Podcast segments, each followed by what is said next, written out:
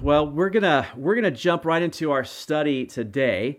Um, I've recognized that we've we've gone quite a bit long the last couple of weeks, so I'm going to give you a bit of a break there. Um, it doesn't come by often, so take it. Um, but we're going to jump into our study of First Corinthians um, chapter 3. And really, Paul is going to um, sort of uh, come to a concluding point of his argument here. And, and really, uh, as we look at this, it's really a great uh, summary of all that he has taught so far.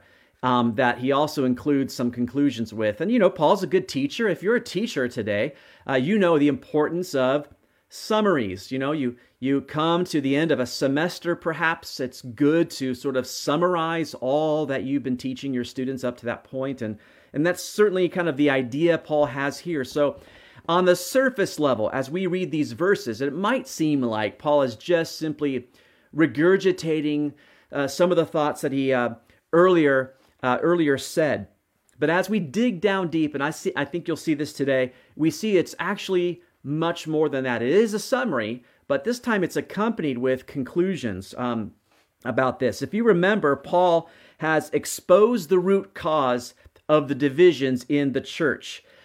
The root cause is being carnality and worldliness, right? That's the idea of carnal Christians. They were they were fleshly, worldly. They were indeed Christians, born again believers, but they were still being governed by the flesh, human wisdom, human thought. That's what governed them. And so they just did things, they just continued to do things in, in the world. And the believer is supposed to be governed differently, governed by the Spirit, governed with a spiritual mind. But that was the underlying spiritual uh, root of the problem. The um, sort of secondary cause of their problems then was was a result is that they were exalting human wisdom and exalting human leaders.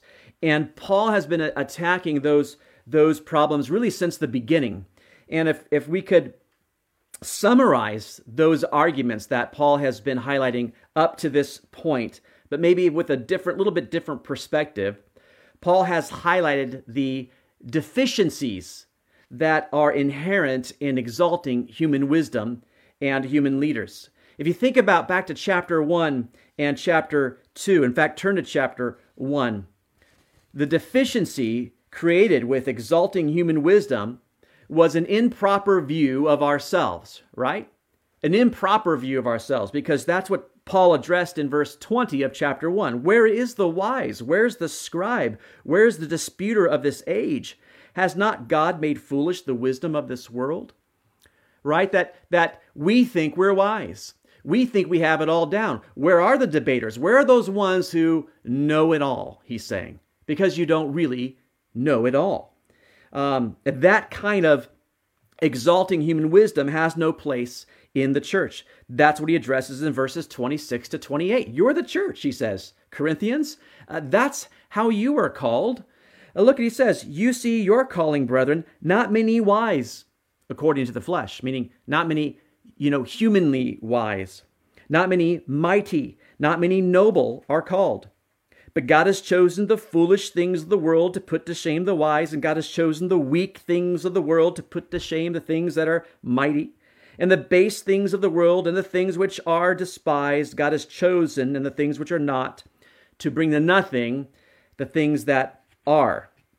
So, exalting human wisdom, what that does, it elevates us, right? It elevates humans to a point uh, where we're the all knowing ones. And it makes us to be wise when in fact, Paul concluded that we're carnal. And that's what was happening in Corinth. So if you could sort of look at that deficiency, it manifests an improper view of, of ourselves as human beings. It also manifests an improper view of others because what, what, what were they doing? Paul introduced the idea in chapter 1. They were exalting others, right? They were taking human leaders and exalting them to this place that they didn't belong. Remember in chapter 1, he says, you know, some say, I'm of a Paul, I'm a Paul, I'm, I'm of Apollos, and I'm of Cephas, or I'm of Christ. But here in chapter uh, chapters 3 and even into chapter 4 is where he deals more specifically with the issue of exalting human leaders. And in chapter 3, verse 4, this is what he said. When one says, I am of Paul, and another, I am of Apollos, are you not carnal? You are exalting people like me, Paul, he says, and like Apollos. But then Paul went on to say, But neither he who plants or he who waters is anything, right? Paul was the one who planted, Apollos came along and watered, but but we're really nothing. We are just ministers, he says. We're we're busboys. We are we are servants. You're exalting the wrong people. And they were exalting human leaders. And that's an improper view of, of others. Um, because they're just God's fellow workers. Remember, he says that? We're fellow workers.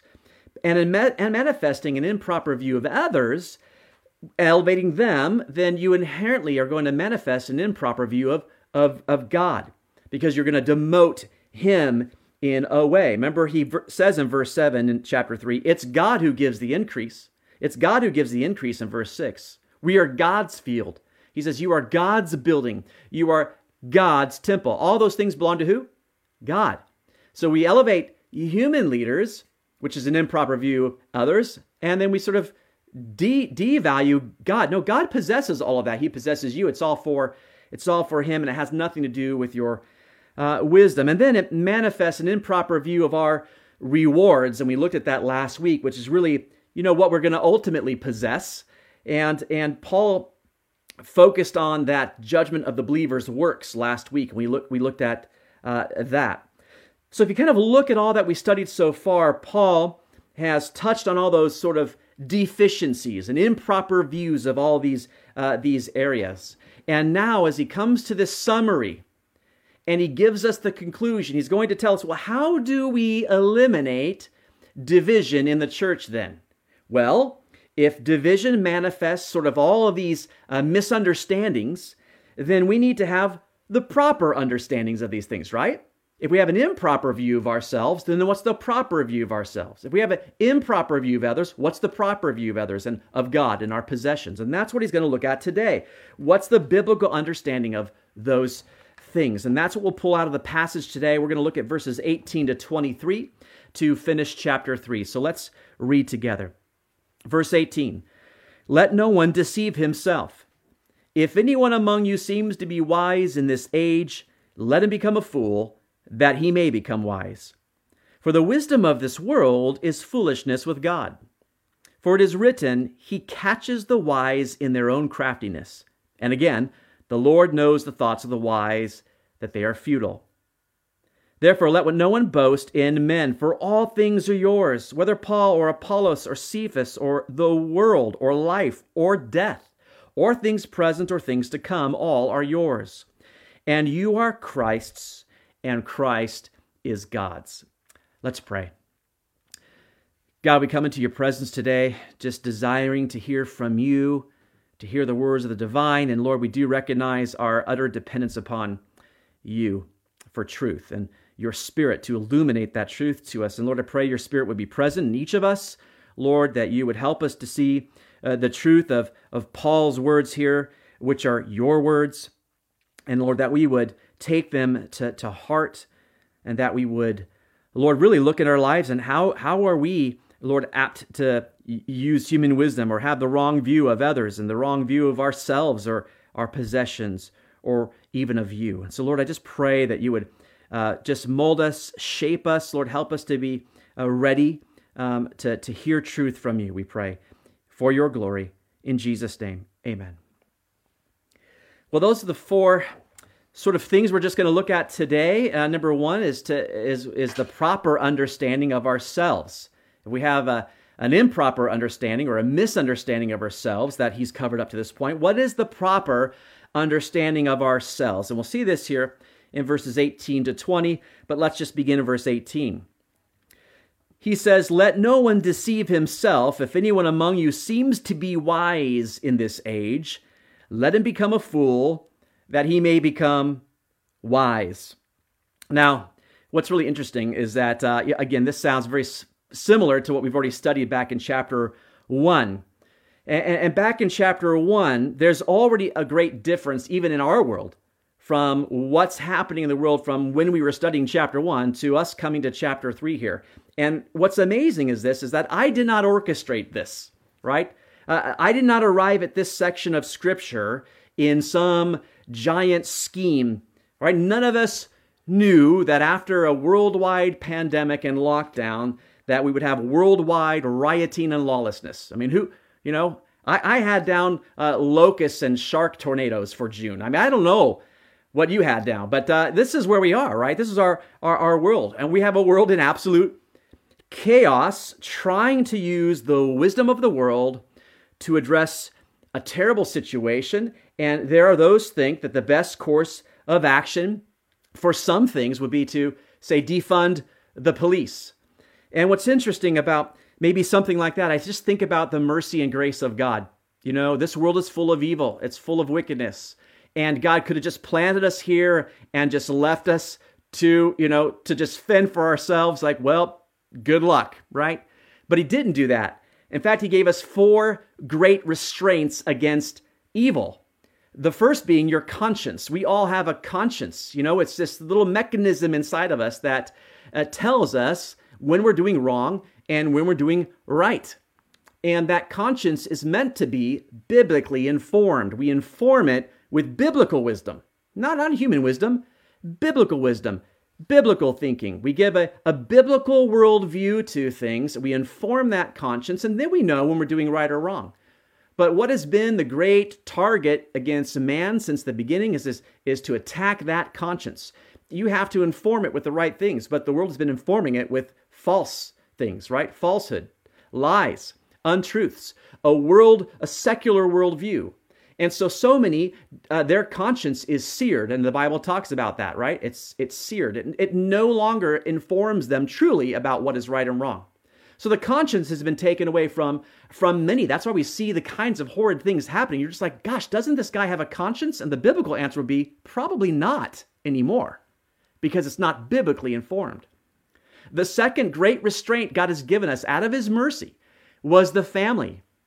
Because you think back to Deuteronomy chapter 6, right? The father, the mother, they were meant to teach these biblical truths to their children and pass it on that they, not, they might know what is right and what is wrong. What has been the great attack against the family, right? Remove it. We don't need it. We don't want the nuclear family. Get rid of the father as the head, right? And, and just destruction of the family. That's gone away. And now we have people u- using human wisdom saying, and let's also get rid of the police, right? Because that's a third restraint. God has given us governing authorities. You read Romans 13, governing authorities to help restrain evil, right? Fear him who has the sword, he says, because he, he uses it to restrain evil. There's people thinking, hey, let's take that away. Guess what we're going to be left with? The last restraint, which is the church. The last bastion against the evil of this world running absolutely amok is the church. And guess what? That that will be taken away. That restraint will be pulled away according to Second Thessalonians. That's the church. The church will be removed, and that catapults the world into Revelation chapter 6 to the end. It will literally be hell on earth. It's an example of Romans chapter 1 when the, the world demands uh, to, to, to live its way and to worship itself. God gives them over to those things. You want me to remove those restraints? Fine, they're removed. And ultimately, He'll remove uh, the church as well. And then it says the lawless one, the Antichrist, will be revealed, and the coming of that lawless one, according to Second Thessalonians, says is according to the working of Satan. What we have to recognize is that ultimately behind all of this is, is Satan. The kind of thinking is walking, quote, according to the course of this world. I say quote because it's from Ephesians chapter 2, verse 2. It says that you, you once walked according to the course of this world, according to the prince of the power of the air, the spirit uh, who now works in the sons of disobedience. Who is that? prince of the power of the air, that is Satan. So this is this is this is our world. Uh, this is what Satan wants to see happening. Now, when I'm talking about the wisdom of the world, again, just to clarify, I've mentioned this several times. I'm not talking about the kind of human wisdom it takes to paint a house or fix a car. I'm not talking about the kind of advances in science and technology. I'm talking about trying to solve problems of ethics, behavior, morality, using wisdom of the world instead of God's word, Christian principles. And when we do that, we create spiritual disaster. That's that results. So Paul says that when we do those things, look what he says, verse 18, we deceive ourselves. Let no one deceive himself. Let no one deceive himself. How do people deceive themselves? They think they're wise, but they're not. Let no one deceive himself. If anyone uh, among you seems to be wise in this age, let him become a fool that he may become wise.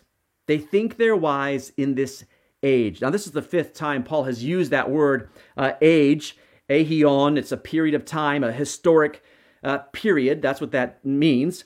So they think they're wise in this time or this age or this, this era. But, but they aren't. Why? They have an improper view of themselves, right? An improper view of themselves. The proper understanding is that they must divest themselves of pride and become fools, right? If you seem to be wise in this age, he says, let him become a fool. Let him become a fool. Now, we've seen this word fools before. It's moros. It's foolish, dull, stupid. That's the, that's the word. I know I just said the S word there. We, we, we looked at that word in chapter 1 because Paul used it twice in verses 25 to 27. I just want to take you there real quick again. Look at verse 25 of chapter 1. Because the foolishness of God, the moros of God, is wiser than men. That he's saying the stupidity of God, the foolishness of God is wiser than men, and the weakness of God is stronger than men.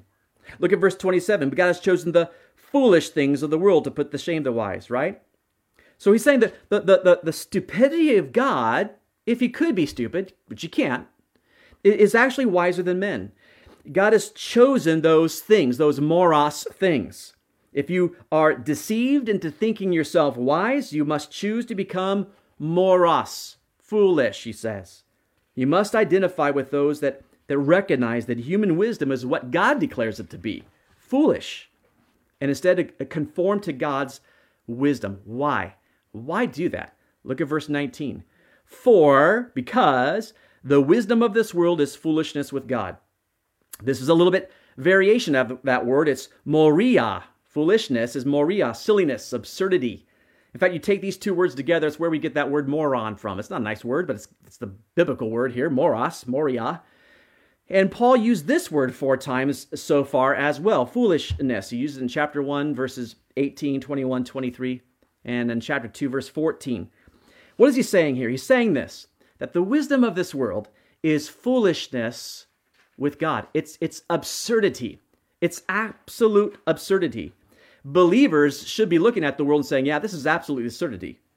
The world may regard believers as fools, right? That's how the world looks at as believers, as, as Christians, as fools, because we begin to think along spiritual lines. We begin to think and, and apply biblical wisdom and biblical principles.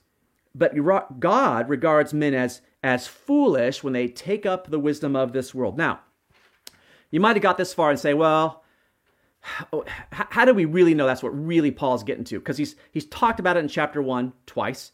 He's talking about it here. Well, in chapter one, he just referred to it and said, "Yeah, that's just the way it is." And if you believe in Scripture, you say, "Well, Paul just said that's that's the way it is." But here, because he's trying to wrap things up and make a point, Paul gives us evidence. He gives us two Old Testament passages from Scripture as evidence. Look at what we have here in verse uh, 19. He says, The wisdom of this world is foolishness with God. For it is written, and here is the quote, He catches the wise in their own craftiness. Now, Paul, quoting here, is quoting from Job chapter 5, verse 13. And this is very important. It's a very important quote, and I think it's one we have to investigate. And the reason is this there's many, many voices in the book of Job. You have to go, well, well, who is saying that phrase in Job? Is it God? Because God speaks in Job.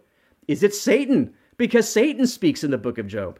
Is it is it uh, Eliphaz or Bildad Oh, or Zophar or Elihu? You see, there's all these characters in Job. So who is saying that? We've got to see what Paul is trying to communicate to us. So we've got to go to Job. So let's go turn to Job. You got to go way back into the Old Testament. If you go to the middle and you find Psalms, you're pretty close because it's the book that precedes that.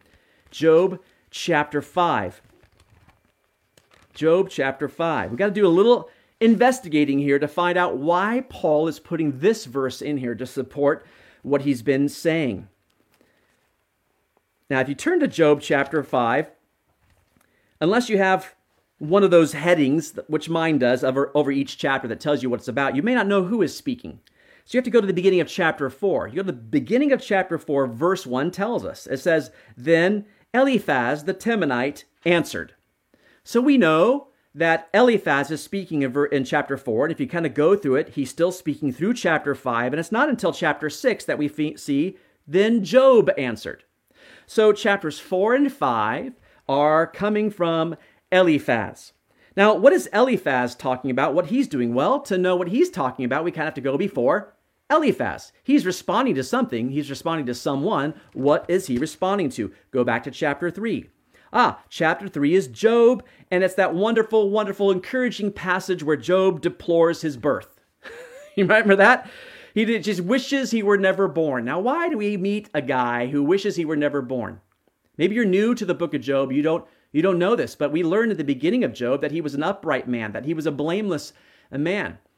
But then he lost everything. Uh, everything disappeared. Okay, he lost his family, he lost his property, um, he lost his health. He managed to hang on to his cantankerous wife, but he lost all those other things. And so he, he gets to the point where he says, I just wish I were never born. I mean, look at chapter uh, 3, verse 3. May the day perish on which I was born. That's a pretty low attitude, isn't it, right? I mean, he's wishing he were never born. Look at verse 11. Why did I not die at birth? I mean, Paul, I mean, Job is one depressed individual. And so he has lost all these things, and seemingly through seemingly uh, random events, a, a, great wind, and sort of these raiders came in and took things, and and so you have these seemingly maybe acts of God that have taken everything, and now he's broken out in boils and sores all over his body, and so all these terrible things are happening to him. Enter Eliphaz. Eliphaz is one of uh, well, we call him Job's three friends. I don't know how much of a friend they really were to him, but Eliphaz comes in and starts speaking to him in chapter 4. And what Eliphaz is trying to prove to Job here, and I'll show you in a second here, is that what Job is merely reaping is the rewards of his unrighteousness. Clearly, Job, you've done something wrong. And uh, you, you, you deserve to be punished for your wrongness. And so that is what you are experiencing. Let me show you. Look at verse 8 of chapter 4. Here's Eliphaz. Even as I have seen, he says, those who plow iniquity and sow trouble reap the same. Right? So he says, if you plow iniquity, you're gonna, you're gonna, and, and, and sow trouble, you're gonna reap iniquity and you're going to reap trouble. He said, that's what I've seen in life. That's just how life works. So he's just looking at the world and saying, that's what I've seen. And so he goes on, and in chapter 5, this is where we get to the verse that Paul is quoting, but we'll look at verse 12 first. He says, um, well, he's talking about about God. Let's look at verse 8. But as for me, I would seek God. And to God, I, I would commit my, my cause. So he's saying you, you need to go to God and say, you, you need to humble yourself. Why? Why does he need to go to God? Well, he talks about God in verse 12. He frustrates the devices of the crafty so that their hands cannot carry out their plans. Verse 13, and here's the verse that Paul quotes He catches the wise in their own craftiness and the counsel of the cunning. And then you go down to verse 17 Behold, happy is the man whom God corrects. Therefore, do not despise the chastening of the Almighty, for he bruises, but he binds up, he wounds, but his hands make whole. So, here is what we find we find in Eliphaz's experience people only reap what they sow. You've obviously done something wrong, and now you're getting punished for it. And if I were you, as if it were for me, I'd go to God. I'd commit myself to Him. Why? Because He catches the wise in their craftiness. The counsel of the cunning comes quickly upon him. Now, here's what's interesting about this, and this is what will help you understand why Paul quotes it. Eliphaz is wrong. And you, as a reader of Job, already know that. Because wonderful thing about Job is that we are, as a reader, as an audience, we're taken behind the scenes. You're, you're taken behind the curtain at the very beginning. It's as if this drama is going to be played out, but you you get to see a glimpse of what's happening, and the players in the story don't even know. Because at the very beginning of Job chapter 1, we're told that Job was blameless, that he was upright and that Satan goes into the presence of God and God asks him, "Oh, what you been doing, Satan?" He says, "I'm going to and fro around the world." And and in verse 8, this is what God says to Satan. Then the Lord said to Satan, "Have you considered my servant Job? that there is none like him on the earth, a blameless and upright man, one who fears God and shuns evil. Eliphaz is wrong. We hear from the very beginning that he's actually an upright man. He is a blameless man. What's happening is not a result of his unrighteousness, of his sin, and his iniquity that he, he, he reaped and now he's sowing. Eliphaz is completely wrong. This is just how he saw things. In his human wisdom, this is how it looked to him. Why? Why? He had no connection to the spiritual realm at all. He had no idea what was happening behind the scenes. But we, as the audience, know that Joe, uh, Satan says to God, "Well, well, yeah, uh, of course, of course, he's blameless. Of course, he's upright because you've blessed him. He's got all this property. He's got all these possessions. He's got a wonderful family. But if you took all that away, he'd curse you." And God says, "Okay, try it. You can take everything away. You just can't hurt him." So all these random things happen. He loses his family, he loses his property, and what happens? He still praises the Lord.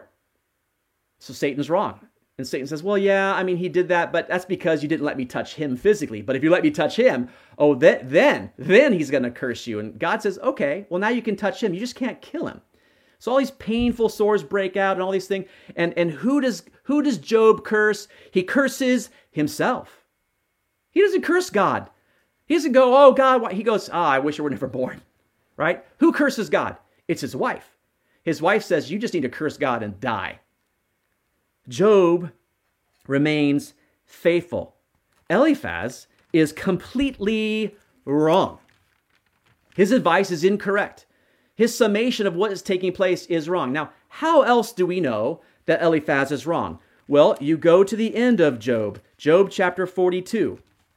We actually don't hear from God for quite a while in this book, not until the end. But in Job chapter 42, verse 7, this is what God says. And so it was after the Lord had spoken these words to Job, that the Lord said to Eliphaz the Temanite, here it is, My wrath is aroused against you and your two friends, for you have not spoken of me what is right, as my servant Job has. He says, I'm angry at you. And why? You got it wrong. You got it wrong. You didn't speak about me of what is right. That's not how I operate. It's not just, you better do good, you better do good, because if you don't, I'm going to hammer you. That's not how the God of this, this wonderful world and our lives, that's not how he operates these things. It's a human view of how he operates things because we've incorporated those kind of things, right? Zeus and those ideas of God. So he's just going to, you know, throw lightning bolts at people if they do wrong. That is not our God. Eliphaz is wrong. He's completely wrong. Now, get this. Go back to 1 Corinthians and let's see why Paul is using it. This is why this is so amazing and I, why it took so much time. I just need you to see that th- this is Paul putting in this. Now, think about this. Eliphaz wrongly used the word wise in the sense of human wisdom in a reference to Job. Look at, look at what he says. He says, It's written, He catches the wise in their own craftiness. He says that of Job. You're just kind of using human wisdom here, but he catches you. He catches you in that, Job. He catches you, but he's wrongly used that. So here's what the Holy Spirit does the Holy Spirit inspires Paul to, to use the same phrase Eliphaz used and apply it in exactly the opposite case. He uses it to refer to the wisdom of the, the natural man or this, this carnal believer. Job wasn't a carnal believer, he was a righteous man. Do you see what I'm saying? So now it's used in this sense. He catches the wise in their um, in their crafty craftiness. He's talking to those carnal believers that he introduced in, in chapter three. He's talking to those uh, natural men that maybe you know uh, pretend to be Christians or who have nothing to deal with to do with God. He he catches them in their uh, craftiness. So he's using it to refer to the wisdom of that kind of man who are foolish in the eye of God because why? They, they see themselves as wise. Do you see that? Eliphaz saw himself as wise. He accused Job of that, though. No, Job, you just wise in your own eyes. No, it was Eliphaz who was wise in his own eyes. Job was right. Job didn't understand what was going on. Job was depressed. Job despised the day he was born, but Job was, Job was upright. Eliphaz was wrong. He was wise in his own eyes. And Eliphaz's words are turned and used against these carnal believers. You're wise in your own eyes. You're caught in your own craftiness. Why? They have an improper view of themselves. They're not wise. Just like Eliphaz. Let me tell you what's going on because I have all the wisdom. Eliphaz didn't know what was going on. But we have another example in verse 20. Look at verse 20. And again, the Lord knows the thoughts of the wise that they are futile. Now, listen, this is such an important thing that Paul uses not one Old Testament reference, but two. What does he refer to here? He refers to Psalm 94 11. You're going to want to turn there. Psalm 94 11. I know we've gone back and forth a bit, but Psalm 94 11. All right, Psalm 94 is a very interesting uh, psalm.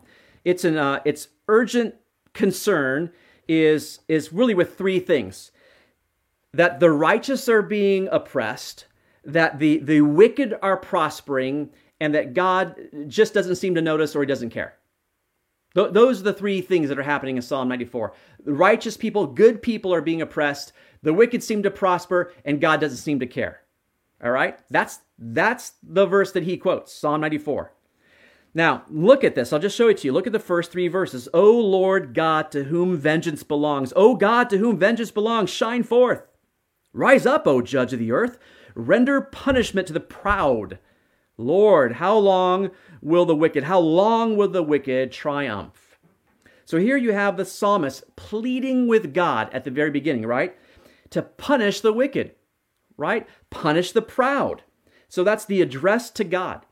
Then in verses 4 to 7, he, he's sort of sharing with God what those wicked people are doing. Look at the verse 4. They utter speech and speak insolent things. All the workers of iniquity boast in themselves. This is all about pride.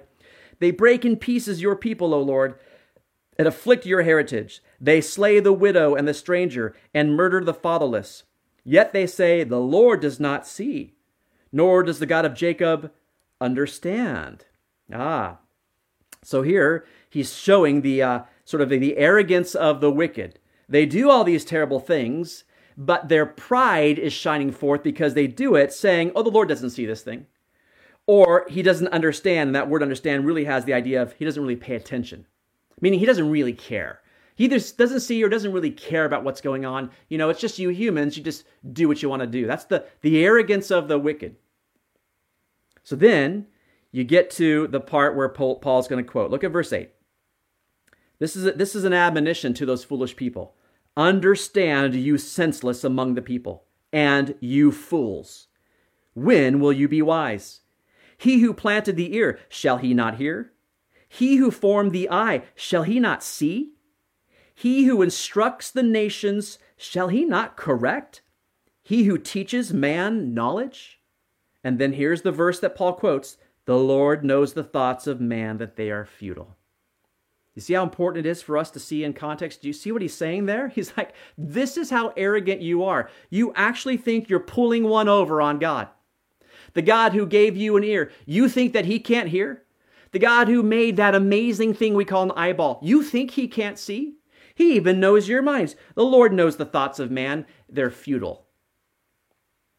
The Corinthians were relying upon human wisdom, upon human opinion, and they were elevating leaders based upon that human wisdom and opinion.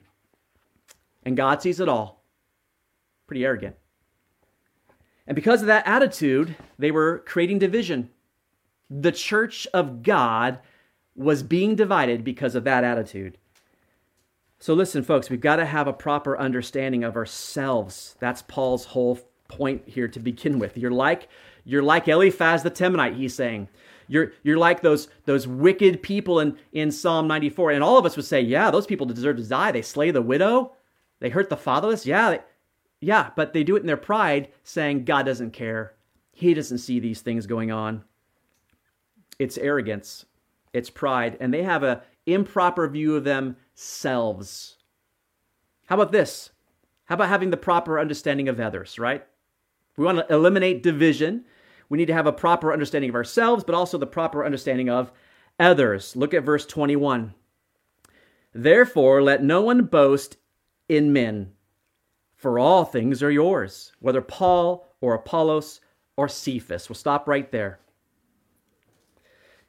He begins this with the word therefore, and I know you've all heard this phrase before, but maybe you're new and you haven't. When you see a therefore, you always need to go back to see what it's there for, right?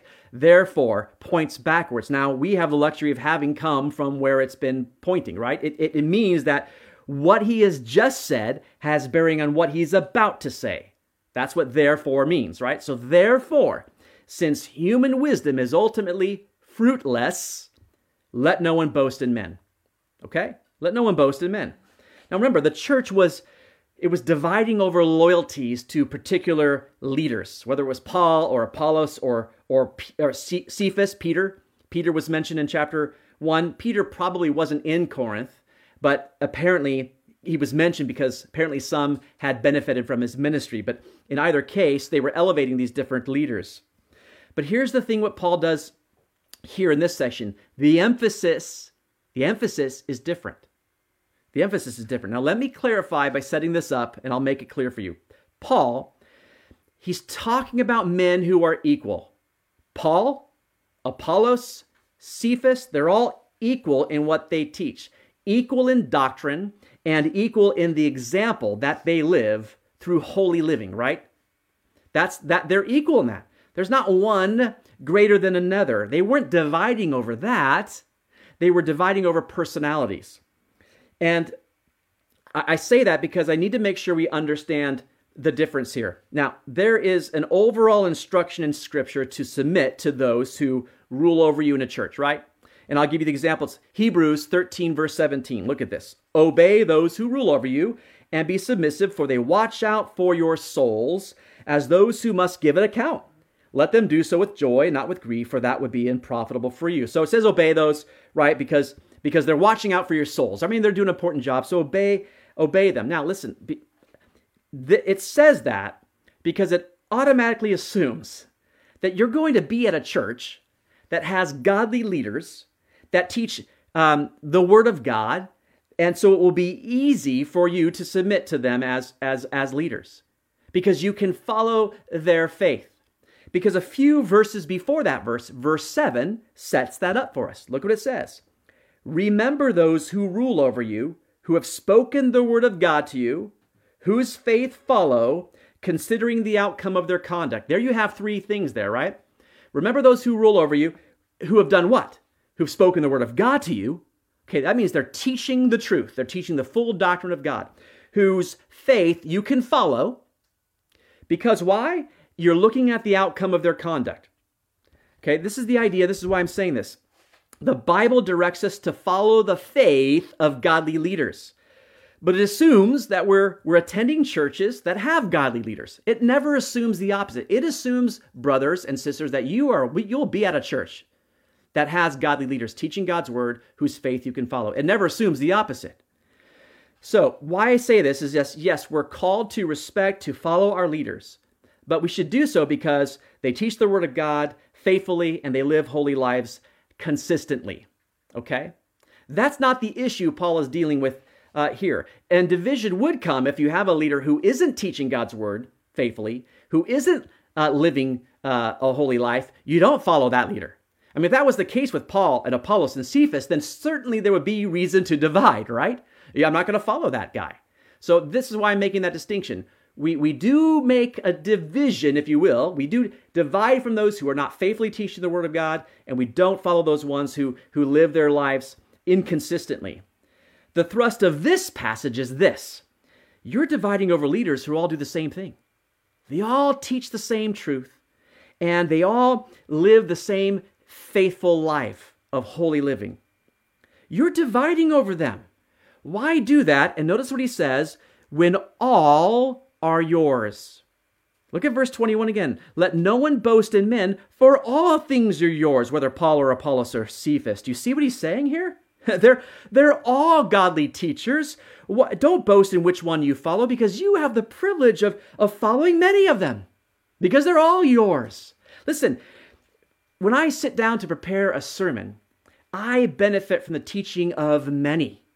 I have books all over my desk. I have all these book props, these things that set up the book so you can see them and you don't have to be leaning over them, right? I've got them all set up because I, I want to benefit from all these ever other teachers. I have MacArthur, I have Spurgeon, I have Heating, I have Walvoord and Zuck, I have Alexander Maclaren. I have all these guys. Guess what? I can do that because they're all mine. They're all for my benefit. They're all for your benefit. We have the benefit. Why would I just choose? Why would I just choose one? Right? Listen, we have had the joy and privilege of studying and learning from Paul. Last year and the year prior, we had we had the privilege of studying under John. How ridiculous would it be for us to go, "Oh, Paul, no, I follow John." Right? I'll read John stuff, but Paul, no, we have them all. Why would we divide over that? They're for all of us.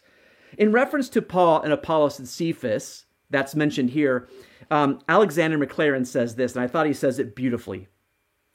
These three teachers were all lights kindled at the central light, and therefore sharing and shining. They were fragments of his holy wisdom of him that spoke, varying but harmonious and mutually complementary aspects of the one infinite truth that had been committed to them.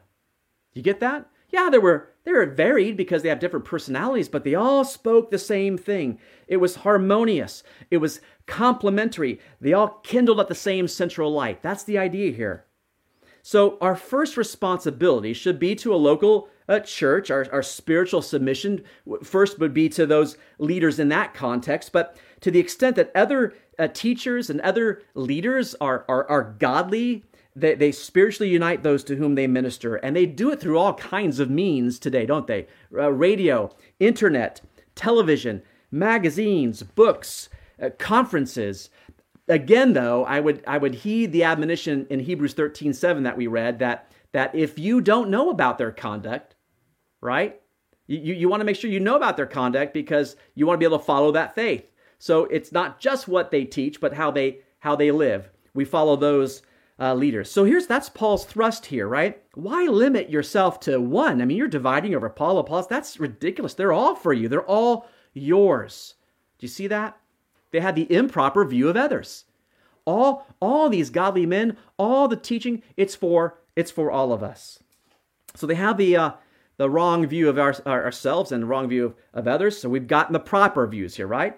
Well, here's the third one: the proper understanding of our possessions the proper understanding of our possessions. Look at verse 22, the rest of verse 22. He goes on to say, after he says, whether Paul or Apollos or Cephas, he says, or the world, or life, or death, or things present, or things to come, all are yours. So not only are all godly leaders ours, but everything is ours. Now, why wouldn't everything be yours? Honestly, why wouldn't it be? I mean, you are joint heirs of God joint heirs with Christ. You, you remember Jesus prayed in John 17 that the glory which he had would be given to you. That's you. You have that. You're joint heirs with him. You have his glory. Why wouldn't we have everything? But Paul actually gives us a specific list here. And look at what he says. He says, uh, the world. You have the world. In fact, he uses that word cosmos, which, which John uses a lot, uh, which is, is not just the earth, the globe, but he uses often to refer to the entire world system, the evil world system, uh, even. And we do know that it's under the grip of Satan. I mean, 1 John 5 19 tells us that it's under the sway of the wicked one, right? But but here's what this says the world is yours. Some of you might be looking around and going, I don't want it, right? But think back to that great hymn, This is my Father's world. When we look at the world, we should still see it as our Father's world. And as we are joint heirs with Him, it's ours. This is yours. Remember Jesus' wonderful Sermon on the Mount, the Beatitudes. What do, you, what do you say there? Blessed are the meek, for they shall what? Inherit the earth. Right? You're going to inherit the earth. It's, it's all, it's all yours. It's all for you, brothers and sisters. We can look at the, and we can look at it and see all this beautiful. I look outside and I see the rain. I see the beautiful green. It's just, it refreshes my soul. And I thank my Heavenly Father for, hey, you gave this to me. He gave it to you. In Revelation chapter 21, verse 7, Jesus says, He who overcomes shall inherit all things, and I will be his God, and he shall be my son. Don't you just love that? You'll inherit everything, and he'll be your God. Why would we bother quibbling over who who you follow or who you gather with and to these little factions and to these little cliques when everything is yours? Do you see Paul's point? The whole world is yours. Also, what else does he list? Life. So he says uh, the world or life. Now, I think this primarily refers to eternal life, right? And we learn in 1 John chapter 5 verse 20 says we know that the son of God has come and has given us an understanding that we may know him who is true and we are in him who is true in his son Jesus Christ. This is the true God and eternal life. Right? So God's own life is in us now. We have that divine nature. We have eternal life because we're in his son. He's like, "You you have that life." Right? You're just focused on all these little petty things. You have the world, you have this eternal life because you're you're one with him. And then he says a very interesting word, death. right? All things are yours, world, life, death. You might go, "Well, I don't want that." Right? you can you can keep that part. What's he mean by this? Listen, you guys, you you own death. You you've got it. Because Jesus conquered it through the resurrection. Because he did that, we did too. Because we're one in him. He he conquered it. Death no longer has power over you. Death only has one ability. One thing that death can do. It has one function in the life of the believer. I don't know if you ever thought about this. Death can only usher you into the presence of God. That, that's all death can do. It has no fear, right? It has no judgment, has no condemnation. There's not something unknown and mysterious. Death has one function in the life of the believer, and that is to just immediately escort you into the presence of God. You see, for believers also, before were believers, death used to be bad, right? It's something we feared, something which had great power over us, but no more. That's why Paul can say in Philippians 1:21 for to me to live is Christ and to die is gain. If we live, hey, it's Christ here on earth. And if we die, hey, it's Christ in heaven. I, I, I actually have a win-win situation here is what he's saying. But Paul actually he actually says there is one that's better than the other, doesn't he? Um, and he gives us that in, in verses 23 and 24. For I'm hard pressed between the two. It's a hard decision, he's saying, having a desire to depart and be with Christ, which is far better. Nevertheless, to remain in the flesh is more needful for you. So he says here that it's a hard decision, but what's far better, the best choice, the best thing is to depart and be with Christ. Nevertheless, I remain here on earth because it's needful for others, right? It's important for ministry. It's building the kingdom of, of God. So it's Christ here on earth, but if I die, it's Christ in heaven. Listen to this wonderful poem by Calvin Miller. It, it, it puts it beautifully. I once scorned every fearful thought of death, when it was but the end of pulse and breath. But now my eyes have seen that past the pain, there is a world that's waiting to be claimed. Earth maker, holy, let me now depart, for living's such a temporary art. And dying is but getting dressed for God. Our graves are merely doorways cut in sod. Isn't that incredible? Do you have that view? All things are yours, even death is yours. Why would you fear death? That's that's a human wisdom thing, isn't it? You're arguing over all these little things. Everything belongs to you, believer. Even death, he says, even death, even death has no sway over you. What's he say after that? Oh, things present. Things present. Well, which things? Well, all things. He said all things are yours, so all things present. Now, hang on a second. What does that mean? That means everything the good and the bad, right? The joys and the sorrows. All things present. Now, some of you may go and say, oh, I, I want to pick, right?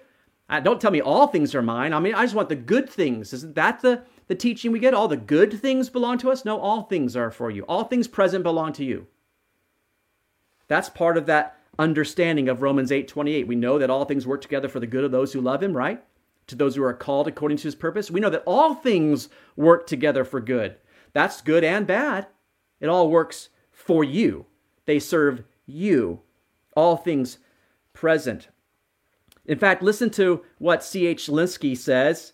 It is as if all things in life are a multitude of servants surrounding us on bended knees. They hold out their precious offerings to us. Some of these servants, like pain and injury and sickness and grief, may at first have a strange look to us who do not know our royalty sufficiently. It is God who commissions them all and makes each one bring us some blessing, so that as kings unto God, we shall lack nothing. Incredible. They're servants. They serve you in some way. Have you ever looked at the good and the bad as serving you? That's what Romans 28, 8 28 means, right? All things work together for good. In fact, you think about that verse and you compare it with Romans 8 37 to 39. Yet in all these things we are more than conquerors. What things? I mean, if you were to look just a few verses prior to this, Paul tells us what kind of things persecutions, nakedness, tribulation, sword, famine, right? Bunch of bad things, I would say. I would read that list and go, oh no. But he says, no, all these things we're more than conquerors through him who loved us. For I'm persuaded, you can't convince them otherwise, that neither death nor life, nor angels, nor principalities, nor powers, nor things present, nor things to come, nor height, nor depth, nor any other created thing shall be able to separate us from the love of God which is in Christ Jesus our Lord. Even the bad things do not separate us from his love. Right? Job, if Job was wrong, if Job was wrong in his thinking, that might have been where it was. Uh, maybe just God doesn't love me anymore, you know? Maybe he, he took delight in me and, and no longer uh, does. Maybe he started to adopt that sort of, you know, view of, of, of God. God's an unchanging God. He's a faithful God. Even those bad things that come our way ultimately work for our good. And notice that it says not just things present, but also things to come. Romans 8 says that, but but also Paul. Things present, things to come, all are yours. What things to come? What what things? Well, I don't know. They haven't come yet.